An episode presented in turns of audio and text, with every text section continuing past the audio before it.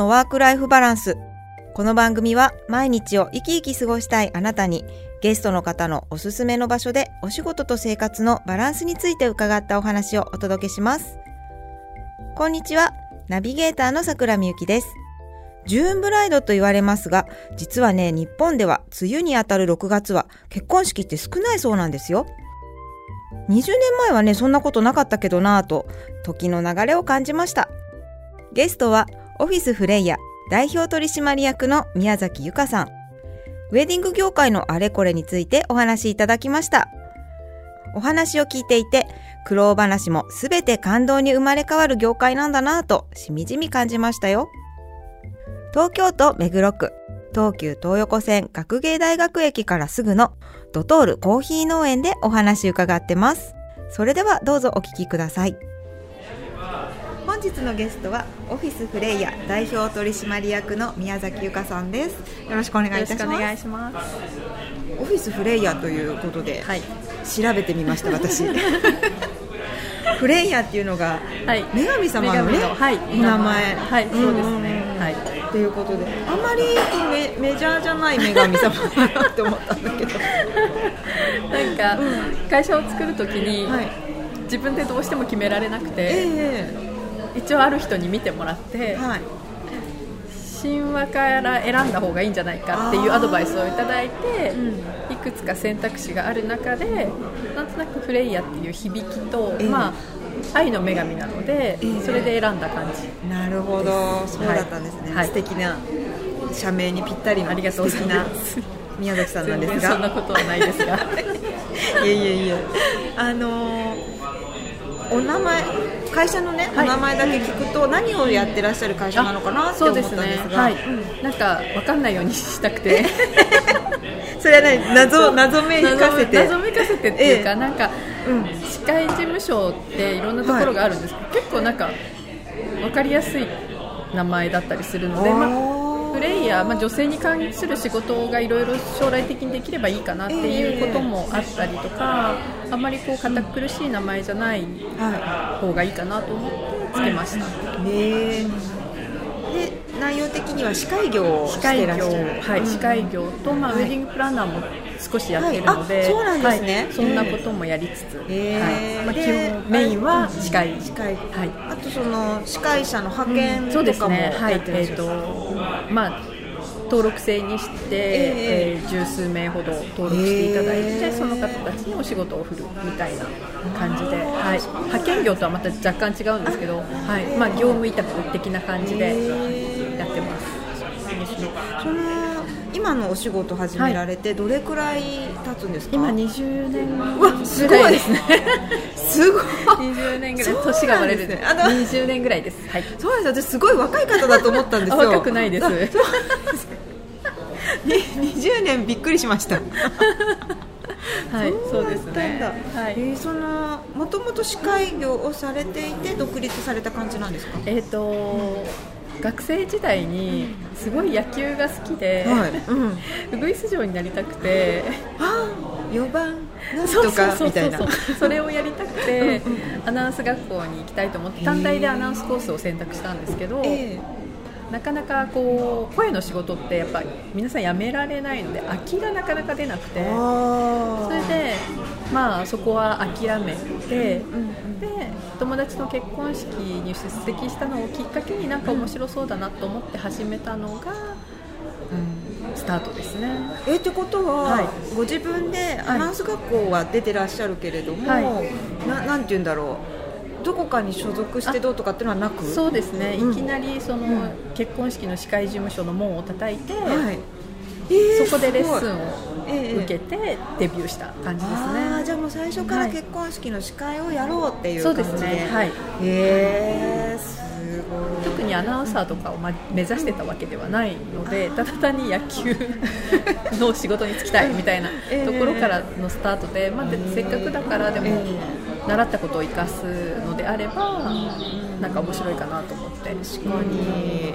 その学校はい。で教わったそのアナウンスのね、うんうんお勉強と、はい。実際に、えっ、となんでしょう結婚式の司会のレッスンって違うん。うもんですか、どうなんでしょうね、多分アナウンサーと司会者って考えると多分私が苦手としてるところは台本を見て読むっていうのがすごい苦手で。ええ逆に言うと台本がなくて喋る方が得意。っすごい。ていうところの違いかなってちょっとだけ思ったりしますね。結婚式って台本ないんですか？ないですね。そうなんだ、はい、あ持ってる人もいますけど基本的には私が入った事務所がええもう台本がない状態がデビューえできるっていうスタートだったので、え台本はないです。ねすごい、はい。なんかそっちの方がハードル高い気がしちゃう。でもなんかこう見てると周りが見えなくなるのでっていうのもあったりあとなんか台本とかだとやっぱりちょっとアクセントがバレちゃう。みたいな。へ 田舎者がバレちゃう。みたいなご出身はあ九州熊本です。そうなんですはい。ね、えーじゃあその短大と同時に東京に行った感あじいえ全然、えっと、短大は福岡ではいはい。ずっと就職してからも熊本だったんですけど、えなんとなく東京に来ちゃった。ー。会社は？会社を起こした時はは東京です。はい東京へです。ー。東京に出てきて、何年ぐらいかな。40になってからだから。40になってからなので、はい、しばらくしてから立ち上げましたね。そうなんですね、あじゃあ会社えでも会社を立ち上げて20年？あ違います。ではない、はい。あ司会業をして20年。そうですね。司会ごめんなさい。勘違いしてました。そうですね。なので、はい、まだ会社は本当にええ40あえっと6年ぐらいですね。あ、はい。そうなんです。大体と年がなんとなく分かっちゃいました。はい。そんな感じです。あはい。そうなんですね。なんか私よりは若かったなっていう感じがしました。多分そんな変わらないと思いうますよ。ですかね、はい。ええ。なるほどなるほど。ご想像にお任せする感じでったんですね、そっかそっか。えーじゃあ結婚式だと、まあ、いろんなね、あのー結婚式に立ち会ってらしたと思うんですけれども、やっぱりこのお仕事をやっててよかったなって思った結婚式っていうのかなエピソードみたいのってありますか？まあ、でも幸せのお手伝いなので、毎回毎回やっぱり感動するし、涙流して一緒にで一緒に笑ったりしてるので、そういう意味ではどの結婚式っていうのはあんまりないんですけど全ての結婚式において、ん。なんか感動を共有できるのはすごくいい仕事だなとは思ってますね。20年やってらっしゃると、うん。その結婚式の、うん。なんて言うんだろうな流行りみたいなのってやっぱあります？私が始めた頃はそれこそまだ売借人がいた時代なので、今いないんですか？今いないですね、はい、今いる結婚式は本当に1年に1回とか、えー。そんな感じですね。なんですはい。ね、なのでそこが一番変わったところかな。うん確かに。大体流れみたいなものはそんなに大きく変わらない、そうですね。流れはそんなに変わってないですね。いないんだないですね。へなんか一時期ほら、はい。あのなんでしょう式場からホテルにうん。こうブームが移り、はいはい。レストランが流行ったりとかね。はい。うんありましたけれど、それこそゲストハウスができてきてからはゲストハウスに結構流れる人もいてもうだからゲストハウスって何ですか？ゲストハウスって、えっとそれこそ結婚専門式場みたいな感じなんですけどもう例えば一軒貸し切りみたいな。へえあじゃあそ,、このお家は結婚式ばっかりやってるんですか？ね。はい。まあ、企業パーティーとか最近はやってますけど、ええ。最初の頃は本当に結婚式をやるために建てられた建物なので今は結構だから多様化してますねホテルだったりレストランだったり、じゃあお好みに合わせて。そうですね。はい。へー。えちなみに宮崎さんはどこがだとやりやすいとかやりにくいとかあります？やりやすい。うんうん。好きとか。好き、うん。うーんどうだろう。今それこそフリーのプランナーさんたちとやることが多いのでフリーのプランナーさんとやるのはめちゃくちゃ楽しいですね。あ違います違います。全く違います。そうなんだ。はい。な何が違うんだろう？えーとけえー、と例えば結婚式場とかホテルからの仕事の依頼だと司会者打ち合わせ1回であんまりこうお客さんの情報って入ってこないんですけどフリーのプランナーさんお客さんっていうのは新郎新婦のこと？があまり情報がもうプロフィールシートを見ただけあと打ち合わせで聞けたことだけしか情報が入ってこないんですけどフリープランナーさんだとすごく細かく打ち合わせをしてくださってその情報を事前にくださるのええでそれを共有できてそういう意味ではもうなんか終わった頃にはみんな友達。えー、でみんなで打ち上げしたりとか、えーそそんな関係になれるのでその辺が一番違うところかな。確かに、うん。なんかすなんか私今自分のことを振り返っちゃったんですけど、ホテルだったので、はい。確かに司会の方と話をした記憶がないですよね。あんまり記憶に残らなくていいんですけど、なんかかそん存在はしてたなぐらいは思ってほしいというか、やっていただいたし、うん。うんうん、確かにすごくいい方にやっていただいた記憶はあるんですが、打ち上げとかなかないですったなと思って。よね、ないですよね、だからフリープランナーさんだと結構やっぱチームで考えてくださるので、ええ。それでそういう意味ではすごく楽しくて、うん。だから先ほどもね、はい。あのこのインタビュー始まる前に、あの斉藤さんと そうですね。はい。打ち上げのお話をされてたので、あいいなーなんて思って。そうなんですよ。う打ち上げとかやってますね。ねえ面白そう、はやっぱり一つの結婚式が、こう一つのプロジェクトみたいな感じですね。みんなでチーム、はい。その都度チームをこうなんでしょう集まって人は変わるわけじゃないですか。そうですね。入れ替わりながら、はいプランナーさんによってそのええ。2人に合った人をええ選んでっていうチーム作りをされているので、まあ、いつも一緒にやってる人もいればこの人に合う人はこの人かなって言ってその時には違う人が入ったりとかええそういうまあ新鮮さもあるのでかなり楽しいですね。楽しいですね。楽しいですね。へー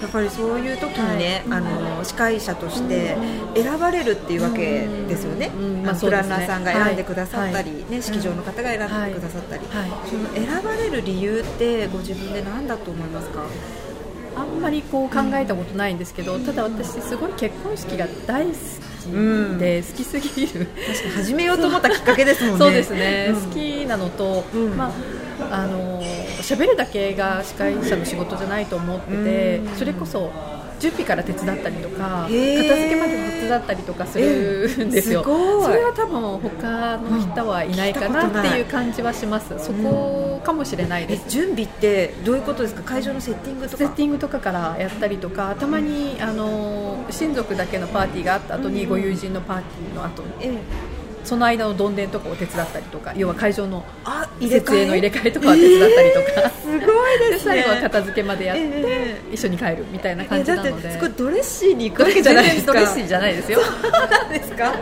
えー、司会の方ってね、こうきちっとしてるイメージですよ。いやなんかやっぱりそれこそチームなのええで、ええもうなんかみんなで片付けるときは片付けるみたいな感じで、そこかなっていう感じはしてますね。えー、面白い。なんか体育会のノリに近いですね。ですね、もうなんか本当に。うん。そういう意味では本当にみんなで作り上げるので、一緒になって準備もしたいし片付けもしたいっていう、えー楽しそう、えー、じゃあじゃああのー逆にですね、はい。まあ、楽しいことはたくさんあると思うんですけれども、はい。うんこれしんどかったなみたいなきつかったエピソードとかって？使ったエピソードはなんだろうなあまり私は結構恵まれている方なのでそこまですごく辛いなみたいなのはなかったんですけどやっぱり一番私の中でこう印象に残っているのは、えっと大震災の後に、えー、え3.11そうですね、ええはい。えっと要は震災で被害に遭ったカップルを担当させていただいたんですけど、おばあ様とお母様がまだ見つかっていらっしゃらない状態で結婚式を挙げられた時はなんかあの本人たちもやっていいのかどうかすごく迷ったっておっしゃってたんですがなんかそういうことに携わらせていただいたのは、まあ、とても辛いお話を聞くのは辛かったんですけどなんかうんそういうお手伝いできたのはすごく良かったなみたいな感じはありますね。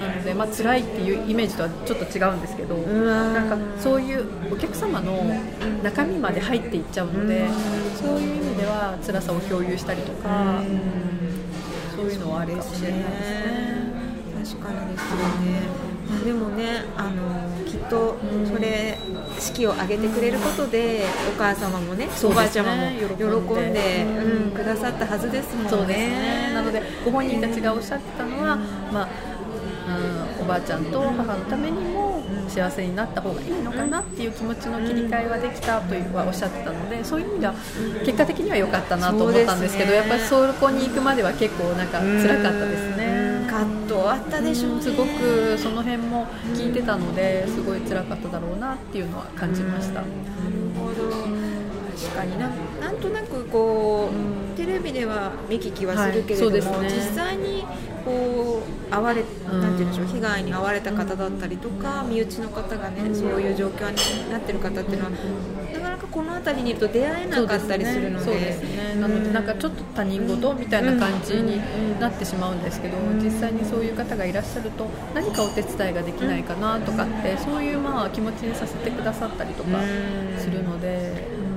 ぱり素晴らしい仕事ですね。なんかそうですね。うん。そういう方たちとも出会えるっていうのは多分あんまりないと思うので、それでそのなんて言うんだろうな。気持ちを切り替えてうん。前向きに生きていこうって思える場ですもんね。はい、そうですね、うん。なのでこうみんなでしんみりするのではなくてやっぱりこう幸せを共有したいですっていうふうにこう言ってくださったので、いいなんか結婚式って本当に出席するだけではい。ハッピーになるじゃないですそうですか。ねそうですね。うん。なんか本当に人生の縮小じゃないけど、なんかね詰まったものがあるので、そういう意味ではなんかいろんな人生を見てうん人生勉強させてもらってる感じ。ですね。全然成長してないですけど。いやいやいやいやそんなそんなことない。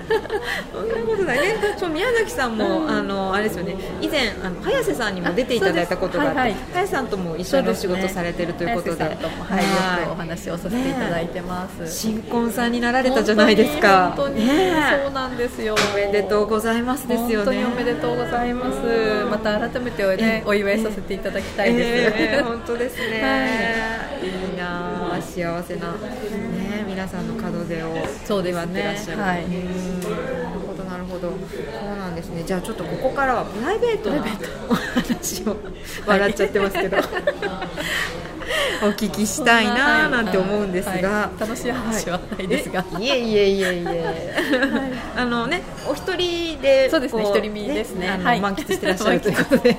満喫。してますね。いつもあのなんか今ハマってることだったりとか。ハマってるっていうか、何のために仕事をしてるかって言われると、うん。旅行に行くためみたいなところはあるかもしれなないですね。どんな旅行ですか？えーっともう本当に一日休みが友達と会えばはとバスに乗って行ったりとか。はいはい、はい。ええちょっと休みが取れると友達と海外行ったりとかそんな感じで、もう、はい、いろんなところに行くのがすごい好きですね。そうなんですね、えーどうんと今までで一番楽しかった旅行とか。はい楽しかった旅行、結構はとバスははとバスなりに楽しいし、うんうん。あそっか種類が違うか。そうなんですよね、えーはい、はとバスであの例えばいいちご狩り行ってみあたりとーかいいですね。そういうのも結構楽しかったり、あとはつい最近、えー、と仕事も兼ねてですけどハワイ行ってきたので。あいいなはい、ハワイも楽しいですね、えー、素敵。そうなの、えー旅行にハマったきっかけって何だったん旅ですか？行にハマったきっかけってなんだろうって考えた時に、うんうん。うちの父がもともと国鉄の職員だったんですね、あええ それで電車に乗るのも好きだったし、っていうところなのかなってなんか今になって思うと。子供の頃からじゃあ電車に乗ってどっか出かけね。たり、はいそうですね、えーそうだったんだ、はい。そうなんですね。じゃあ自然にこう旅が身についてたっていうか。かもしれないですね。うん。あんまりこう一ところにじっとしてられないこう 落ち着きのないタイプなのでえ引っ越しとかも結構する感じですね。はい。大体5年スパンぐらいで。引っ越してます。一回じゃあ更新したら次はもう引っ越しみたいな感じですか？ですね。はい。面白い。これまでいくつ？何箇所ぐらい？町としては。えーっと、ええ東京に来てから4回今、えですね。うんうんうんは一番良かったのは住みやすかったとこですか？住みやすい、えーっと自由が丘に住んでたんですけど、はい。自由が丘すごい楽しかったんですね。なんか楽しそう。楽し想かったするだけで楽しそう。で、すごい住みやすい街だったんですけど、うんうん。あの誘惑がありすぎて 引っ越しましたどんなどんな誘惑ですか？うだって食べ物？歩けばお店があるので、立ち寄っちゃうので散財しちあゃって、ーそういう誘惑。はい、誘惑が多すぎて、はい、自分にはダメだと思って引っ越しました。なるほどですね。そうあそうそう。今日はね、その自由が丘からはい。2駅ほどのそうですね。学芸大学のはい。駅前にある、そうですね。これなんなんですかね？ドトールコーヒーコーヒー農園、はい。ドトールコーヒー農園、うん。ドトールさんとは違うんですか？違うんですかね？ドトールのコーヒーの味ですかこれ？わかんないです。それはちょっと私にもわかんない。コーヒー好きですけど。わかんない。わかんないですね。でも入れ物がとりあえずドトールと違いますよね。ドトールと違いますね。ええ。うん。ザ・ファームって書いてある。かわいい。いい。はい。お店もおしゃれですね。ねおしゃれですね、穴場かも。はい。穴場です。駅駅の本当目の前で。そうですね。すぐ近くうんですね。すぐそばにある。ははい、ドトール農園ドトールコーヒー農園 さんでインタビューをさせていただいてます。う。ん最初ねなんかもともと渋谷でっていうお話だったんですけど。あそうなんです。ごめんなさい。大丈夫です、はい。あのーなので、えっと、今日のお店には別に特に特にはいないです。たまたま場所がはい都合が良か決めていただったからですきました。はいちょっと個人的にあの、はい。下の1階にあるパン屋が気になんっております。ね帰りに買って帰ります。ですよね。私パンが大好きすぎて。えそうなんだ。です、うんうん。パン屋さん見つけると寄って買っちゃうっていう、えーはい。何パンとかありえます？えっとコーンパンが一番大好きなんですけど、はい。あとくるみとか、はい、が大ち好き。ょっと混ざってるやつですね。そうなんです。えーちょっとわかります。もうちょっと立ち寄っちゃ買って。うん。なので一向に痩せない。いやいや全然スリムでいらっしゃいますよ。もう今ダイエットを目標に頑張ってます、そうなんですよ。はい。目標なんです。目標です、はい、まだ実現してない。明日からみたいな。明日から。いいな、とっても楽しい。非常になんかね、すいません似た似たオーラを感じる感じ。大した話がなくいていやいやいや、とんでもないとんでもない。いかがでしたか？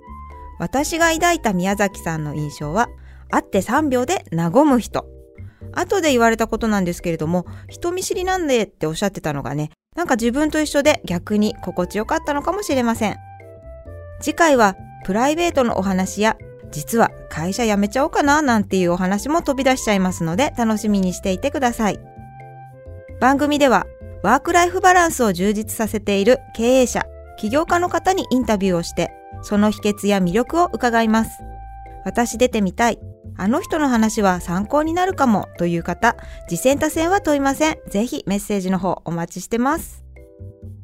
この番組は企画幸せ体質オフィスさくらみゆき SPZEP 斉藤康秀ナビゲーターさくらみゆき制作斉藤康秀でお送りしました。